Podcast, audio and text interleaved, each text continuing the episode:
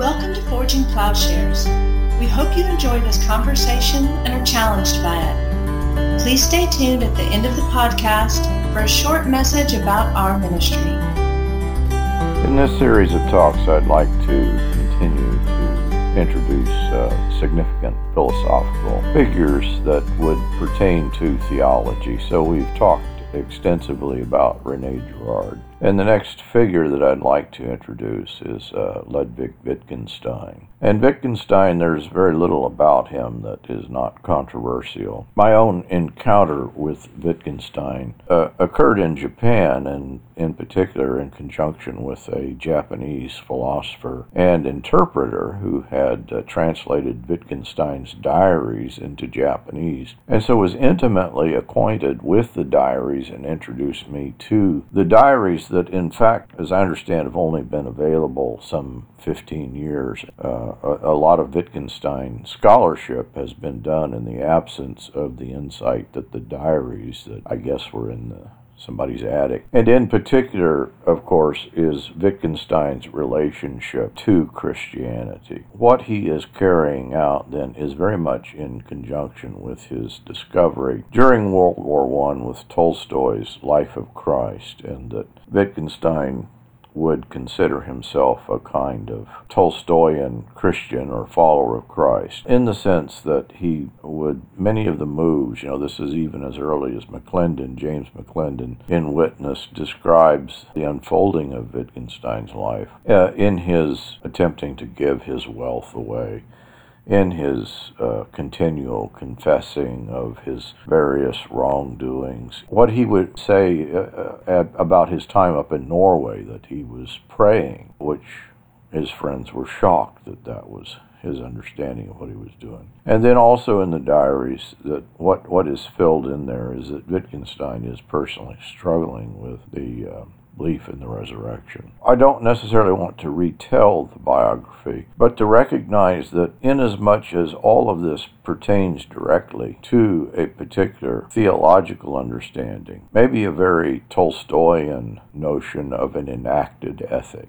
of a Hauerwasian notion of a practical Christianity, and Hauerwas will attribute his own understanding, then, to a reading of Wittgenstein. Wittgenstein himself, then, is aware that what he is doing philosophically has a theological impact, and maybe that's why he never felt comfortable joining any Christian church or group, because what he understood about Christianity he saw as, in fact, that which had been missed within the organized religion that he was familiar with. We might reduce uh, or, or sum up what he's doing, that his whole philosophical method is over and against the attempt to, in some way, transcend the body by constructing some grand metaphysical theory. It's over and against the idea of a denial of the embodied nature of the soul. It's over and against the understanding of language, which would in some way picture language as floating free of the bodily nature of meaning. It's over and against an epistemology that would separate the mind from the world. And so there is a situatedness in the very use of language that Wittgenstein sees as, as a necessity. That in, you know, this is Fergus Kerr's picture in Theology After Wittgenstein. The significance, then, is a complete repudiation of a Christianity that would picture souls disembodied and going to heaven as the point of Christianity. Wittgenstein writes, "We must do away with all explanation, and description alone must take its place. Philosophy sim- simply puts everything before us and neither explains nor deduces anything." So he, he's giving us a philosophy with a very different purpose. He's rebelling against the traditional conception of philosophy as setting forth a grand theory. He's relentlessly, at- relentlessly attacking this notion of philosophy. Now, what I'm not addressing here, and don't necessarily want to enter into the controversy, is the degree to which the Tractatus and the Philosophical Investigations are both involved in this. That there does seem to be a continuity and a kind of, uh, uh, certainly there is a difference, but there's also a continuity in this philosophical revisionism. So rather than viewing philosophy as a kind of metaphysical explanation, theory building, Wittgenstein views it as a kind of therapy, an overcoming of philosophical dis- uh, confusion. And maybe this is the proper way to get it, that at the end of the day, reading Wittgenstein is simply a cure for the notion that language can in some way ascend to the heavens in and of itself. Wittgenstein wants his readers to get beyond the kind of illusory theories, the meaningless metaphysical language. That is, that there there is always the temp, attempt through philosophical language to escape language. So language should not attempt to get outside of itself by becoming what it is in fact not. One of the places that Wittgenstein turns is Augustine's picture of uh, learning language as a child. Augustine writes, "Whenever grown-ups referred to something by name and in mentioning the name made some gesture towards the object in question, I took a firm hold of it with my memory. I would listen to the words and immediately I would work out from their position in different sentences what they meant. And as soon as I had learnt to get my My tongue around them, I began to string them, them together in sentences of my own in order to convey my own desires." What Wittgenstein is objecting to in uh, this Augustinian understanding is the notion that the little child comes fully delivered with a private language or a private understanding, as if he had his own name for things, and learning language was simply a translation from his language into the language of his parents or the adults surrounding him. And of course, a lot of this begins to sound like Noam Chomsky's picture of uh, the way in which a child acquires language, that Chomsky presents the twofold necessity that the child does indeed have to have a grammatical capacity, but this grammatical capacity, this innate grammar, we might say, is not activated apart from being in, in a particular context or a particular association with language users. So, intertwined with Wittgenstein's understanding of philosophy is the, the consistent notion of a direct relationship between the mind and the body, between the language of the mind as necessarily encompassing embodiment. He rejects any philosophy that attempts to separate the thinking subject from his own body. And of course, thinking here of a kind of Cartesian dualism. He's fighting this, uh, what is the majority tradition in Western philosophy, in its distinction, a kind of two-substance theory of reality. Uh, for Wittgenstein, the ground for a person's knowledge are not interior, but uh, I have tried to convince you, he writes, of just the opposite of Descartes' emphasis on I, and what I, interior I. We could actually take this back to a very earlier uh, time. Descartes, though we put him at the head of modernity, there is a turn to grammar, and he's he himself is a part of that understanding, in which there is an understanding that human interiority, and we see this very much in Anselm of Canterbury, in some way is a kind of world unto itself. Wittgenstein is arguing that the mind is inextricably intertwined with the body, that the human interiority is bound up with the public, the physical. Of course, this is not just uh, of having philosophical implications, but psychoanalytic implications, that the way that you come to a deep interiority of a person, their true you know, nature, is not simply through uh, their own thoughts or the pattern of their own understanding. What is contained within the individual is not the explanation of the individual. Wittgenstein says, "Nothing is more wrong-headed than calling meaning a mental activity. Language has made available to humanity a diversity of expressions that aim, enable us to think in various subtle, nuanced ways. That we've received this language, though, we have not been born with it. We have come to recognize the world on the basis of language, so that it is not an outside-inside split by means of language, but that there is a continuity between the interior and the exterior. So for Wittgenstein, knowledge does not begin with consciousness. Uh, really, it doesn't begin with anything. Rather, knowledge is rooted in a person's form of life. A shared context is the idea. And it's in this shared form of life within which he knows, and he knows what he knows. That is, this is the ground of his epistemology. So the subject should not view himself as an isolated ego separated from the world, though this is in fact a game that he might play. And of course, this is the founding of an entire, entire epic. Wittgenstein says only a god could view the world from above. The form of expression we use seems to have in some way been designed for a god who knows what he cannot know. He sees the whole of each of those infinite series, and he sees into human consciousness. That is, we kind of deify ourselves. We would extract ourselves from our finitude. We lack this power. We, we do not have these vestments of meaning, he says, in the Philosophical Investigations. And it's interesting that he uses, he, he's specifically talking about this in terms of a religious understanding, that we would in some way displace God in our philosophical understanding, but it may be just in our understanding of who we are. So Wittgenstein is not saying that the subject lacks a world to represent. Rather, he's saying that a person, including his language and form of life, is inextricably intertwined with that world. We can't step back from the world and describe reality from an objective uh, position outside of that reality.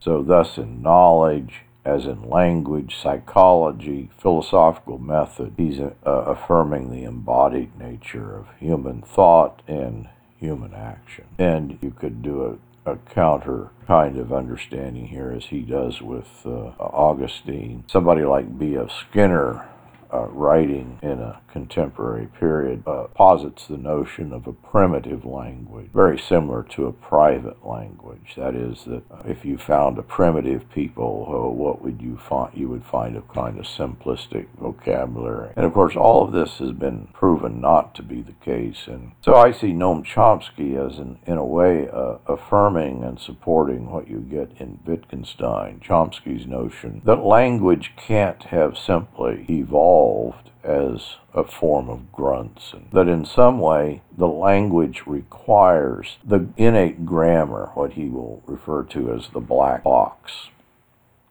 uh, that is a kind of mystery that Chomsky himself says, well, that you're just born with this. And apart from this, literally, it, you know, apart from having the grammar available, and of course the idea of a universal grammar, then a child could not learn language. But with Wittgenstein, you know, even prior to Wittgenstein, we could trace that there is a turn to language in Friedrich Nietzsche. And, uh, also, you know, Martin Heidegger's talk of the dwelling in the house of language. And so there is a new awareness. Awareness, but Wittgenstein is coming at this from a you know in a, a very different tradition than the, the continental tradition. Part of the the problem that Wittgenstein's, and he complained about this, you know, the logical positivists, who really took their imagining that their meeting in the name of Wittgenstein, they invite him to their meetings, their notion that, you know, that they won't believe anything that cannot be verified. And, and of course, Wittgenstein says they, they, they're, they've completely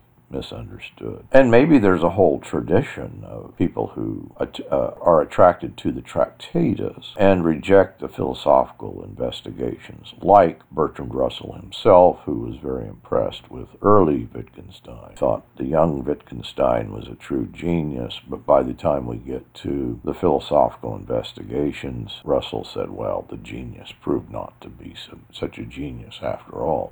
But of course, the problem is that Wittgenstein is in some way gone beyond the analytic tradition, the uh, British philosophical tradition. Though he's working within that tradition, he exceeds the boundaries in, in many ways. It may be that his final work, which is posthumous, On Certainty, uh, gets at this most clearly. Slavoj Žižek actually pictures uncertainty as the third phase. You know, there's the Tractatus, the Philosophical Investigations, and then uncertainty. I think that could be argued in any number of ways, but the point is that Wittgenstein is not rejecting certainty. He's just grounding it in a very different way. The parallels to this, you know, in philosophy of science would be Thomas Kuhn's uh, The Structure of Scientific Revolutions, that is picturing science as occurring in and through paradigms, theories. Uh, Michael Polanyi's Personal Knowledge, that pictures knowledge as necessarily that of persons. Martin Heidegger's picture of the house of language, or the rise of the notion of of a, a worldview. And so modern from philosophy, from Descartes to, to Kant, will locate the human self in a kind of separate realm, a disembodied ego as in Descartes, a kind of mis- dismantled self in the case of Hume, or the transcendental I in the case of Kant. And this, this is the tradition that Wittgenstein is resisting. Descartes looks for certainty within himself and presumes that he will hit upon this certainly in the essence of the I, which is very much on parallel to a kind of mathematical understanding. And he'll pit this then against the truths of religion, which he says are revealed truths that are inaccessible to our intelligence. So there is knowledge, which is completely accessible and grounded in the self, and then there is the revelation of faith that is an alternative to that in Cartesian understanding. It, you know, this is the whole point of Descartes' meditations. He wants the mechanical arts, mathematics, a kind of machinery to serve as a, a, a more noble purpose in philosophy. Think here of Descartes' picture of the soul and the body, he says, are entirely distinct. He pictures the being able to take a dead animal's eye and being able to insert it in his socket. That is, it's the machinery of the body is simply an apparatus for the soul to employ. The soul is completely independent of the outside world, and mind is distinct from and its superior to matter. So Witt, Wittgenstein uses this Des- Descartes' picture of seeing. He points out that the form of the visual field cannot include the seeing eye itself. In like manner, the metaphysical subject, he says, is not part of the world, but shrinks to a point without extension. That is, that the very metaphor that Descartes is employing would count himself out. Richard Rorty calls it an obsession with this image of something deeply hidden, this attempt to avoid relatedness, to think a single thought, which is not simply a node in a web of other thoughts, to speak a word which has meaning even though it has no place in a social practice. That, he says, is the urge to find a place which, if not above the heavens, is at least beyond chatter, to in some way use language and thought to escape the world. So the later writings of Wittgenstein are very much aware of this corporate, this communal understanding. How he, can a transcendental self, if you think in terms of theology or scripture, become a doer of the word and not a hearer only, to think of James one twenty-two. Ordinary language, he says, consistently brings the words I and my into relation with a particular human body, one's own body. He says, be careful not to think these these are considerations that show that besides A's body there is something else, another object, which is A. You must refrain from looking for a, a substance when you see a substitute, but not from thoroughly examining examining the use of a word. He uses the example, you know, we do not say my body has a toothache, I have a toothache. The I is itself in an embodied world. Words no longer make up propositions that picture the world. Rather, words are part of the world. They come together in actions and activities, what he calls language games, constitutive of practices that comprise the human world. No human game can be understood apart from the forms of life, uh, building, shopping, playing, fighting. These Uh, make sense. They're constituted as part of a world. Is thinking here of G E Moore, who he's rather de- denigrative of uh, uh, he says that someone who asks such a question as G E. Moore holds up his hand and, and doubts that this is his own hand. He says someone who asks such a question is overlooking the fact that a doubt about existence only works in a language game. Hence, that we should first have to ask, what would such a doubt be like? This is uncertainty, and, and of course he's saying, well, you can do that, you can play that game, but it is a game that's already dependent on a web of meaning that's present to you in language. All testing, all confirmation and disconfirmation of a hypothesis, he says, takes place already within a system, and this system is not a more or less arbitrary and doubtful point of departure for all our arguments.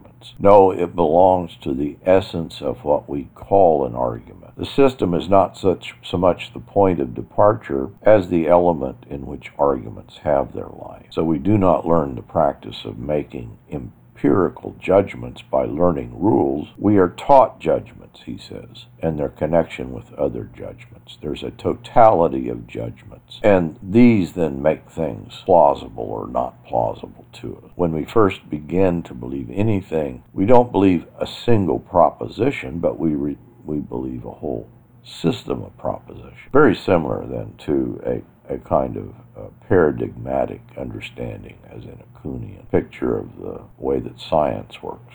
Wittgenstein says, it's not single axioms that strike me as obvious. It is a system in which consequences and premises give one another mutual support. I'm quoting here from Uncertainty. The child learns to believe a host of things. It learns to act according to these beliefs. Bit by bit, there forms a system of what is believed, and in that system, some things stand unshakably fast, and some are more or less liable to shift. What stands fast does so, not because it is intrinsically obvious or convincing. It is rather held fast by what lies around it. That is, that there is no singular axiom, axiom, no isolated I. No essence of a word that one could arrive at. So he says, why do I not satisfy myself that I have two feet when I get up from a chair? There is no why, I simply don't.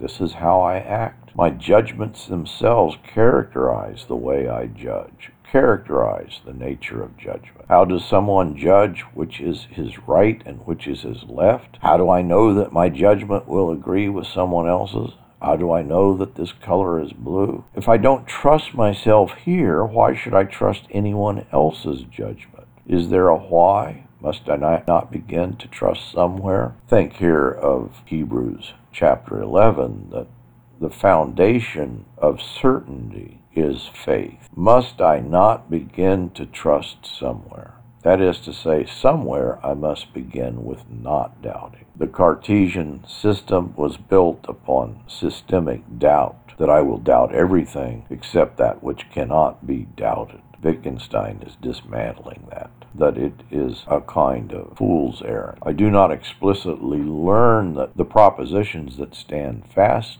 for me, I can discover them subsequently, like the axis around which a body rotates. This axis is not fixed in the sense that anything holds it fast, but the movement around it determines its immobility. That no one, he says, ever taught me that my hands don't disappear when I'm not paying attention to them. Nor can I said to be to presuppose the truth of this proposition in my assertion uh, as if they rested on it. Only gets from the rest of our procedure of asserting. That is, that what G E. Moore is doing, what Descartes is doing in doubting. De- Descartes begins, I can doubt that I'm in this room. Maybe I'm dreaming. Maybe I'm being deceived by a demon. There would be, uh, you can play that game, but the ge- basis upon which you're playing that game is a presupposition, a pro- uh, are, is themselves a, a part of a web of meaning. What would it be like to doubt now whether I have two hands? Why can't I imagine it at all? What would I believe if I did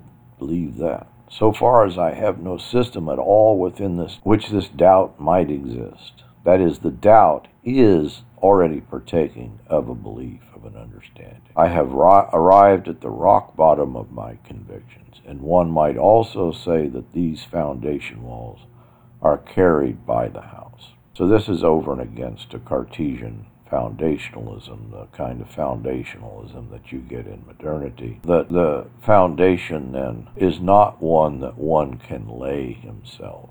My having two hands is, in normal circumstances, as certain as anything that I could produce in evidence for it. That is why I'm not in a position to take the sight of my hand as evidence for it. He Uh, plays the role that maybe if someone said that he doubted the existence of his hands, he kept looking at them, tried to make sure it wasn't all done with mirrors. Do we call that doubting? He says we might describe his way of behaving like the behavior is doubt. His game would not be ours. If someone said to me that he doubted whether he had a body, I should take him to be a half-wit. But I shouldn't know what it would mean to try to convince him that he had one. And if I had said something and that had removed his doubt, I should not know how or why. So the conclusion here, the strange thing is that when I am quite certain of how the words are used, have no doubt about it, I can still give no grounds for my way of going on. If I tried, I could give a thousand, but none as certain as the very things they were supposed to be grounds for. The, the Kantian project, the Cartesian project, the project of modernity, posing the question, you know, examining the question, how is knowledge possible? Descartes' picture or dis- discourse on the method of rightly conducting reason and reaching the truth in sciences. There is the, the notion that in some way we can get at the bottom of knowing and, of course, lay the foundation ourselves. There is a rejection of a kind of a belief in anything. You know, this is the Cartesian picture that I'll tear down the foundations and begin again. That's what's rejected, and that's in, in a theological understanding with somebody like Stanley Hauerwas. This is the understanding that he's de- deploying. Hauerwas is able to do ethics precisely because he has been enabled to think through Wittgenstein by means of the particular language of Christianity. He's been able to comprehend what he would call a practical Christianity. Hauerwas says, Wittgenstein slowly cured me of the notion that philosophy was primarily a matter of positions, ideas, and or theories. Rejecting such temptations to be a system builder, he says, freed me to get back to the rough ground, to be a teacher of the Christian language, a therapist for theological problems. Christian discourse, Christian theology is embedded in Christian practice. Understanding words such as sanctification, justification, comes from understanding the Christian life as a whole and not from translating such terms into neutral philosophical problems. As uh, Cartwright says, for Hauerwas, the interpretive enterprise of reading Scripture is always located in the web of ecclesial practices, skills, and gestures, such that the church is the irreplaceable locus of authority for reading Scripture.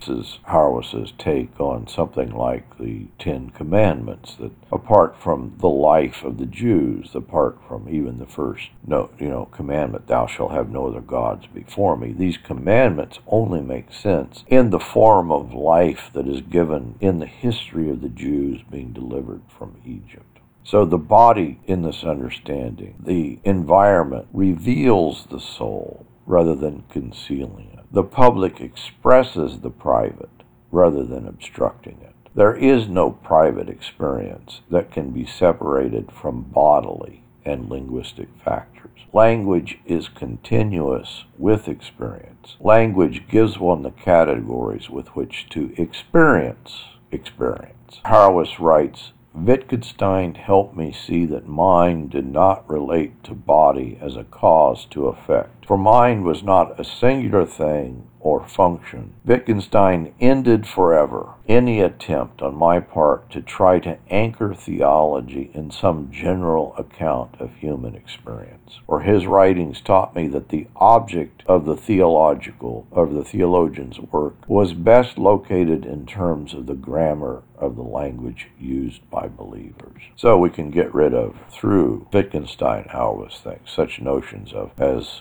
fideism, relativism, skepticism, and we can build what he calls a non-foundational Christian realism. Wittgenstein is helpful for retrieving a biblically and traditionally Christian view of church and community. In short, Hauerwas finds Wittgenstein's central insights, even in regard to evangelism, as resonant with an entire body of Christian theology. Even uh, Fergus Kerr then does a, a similar thing in his theology after Wittgenstein, that he notes that this has ramifications for all of theology. Following which Wittgenstein, he says, one might be able to root the doctrine of the atonement in brute facts about the internal dynamics of any community, to such an end that one can say that Jesus was escaped willingly to preserve the community. But in the aftermath of the execution, the cycle was apparently broken. The sin of his tormentors did not fall in turn upon them. The Wittgensteinian rejection of anthropological dualisms then lend support to a Catholic Christian, a universal Christian teaching on uh, an understanding of atonement that re- that is grounded in the community, that is salvific in terms that has impl- immediate implications for the community. Brad Kallenberg is an example of maybe of, of one who presses Wittgenstein into full service. He talks about modernist reductionism has hurt the church's ability to be faithful in evangelism and discipleship. He thinks that we've been tempted to reduce the church to atomized individuals. He says the evangelistic task of Christians is to naturalize new believers into the new community, uh, which will in turn change their social identity. The new believer will be transformed in his thinking and living. So what you get throughout is a kind of holistic understanding, a departure from reductionism, a departure from the modernist paradigm in which conversion is a kind of cognitive ascent of isolated propositions, you know, doctrinal statements. Language in this understanding is communal. Learning a language, a theological language, a biblical language, is an irreducibly social enterprise that trains a person into a communal mode of living. And so as we're inducted into the form of life that is the church, that is the mode of salvation.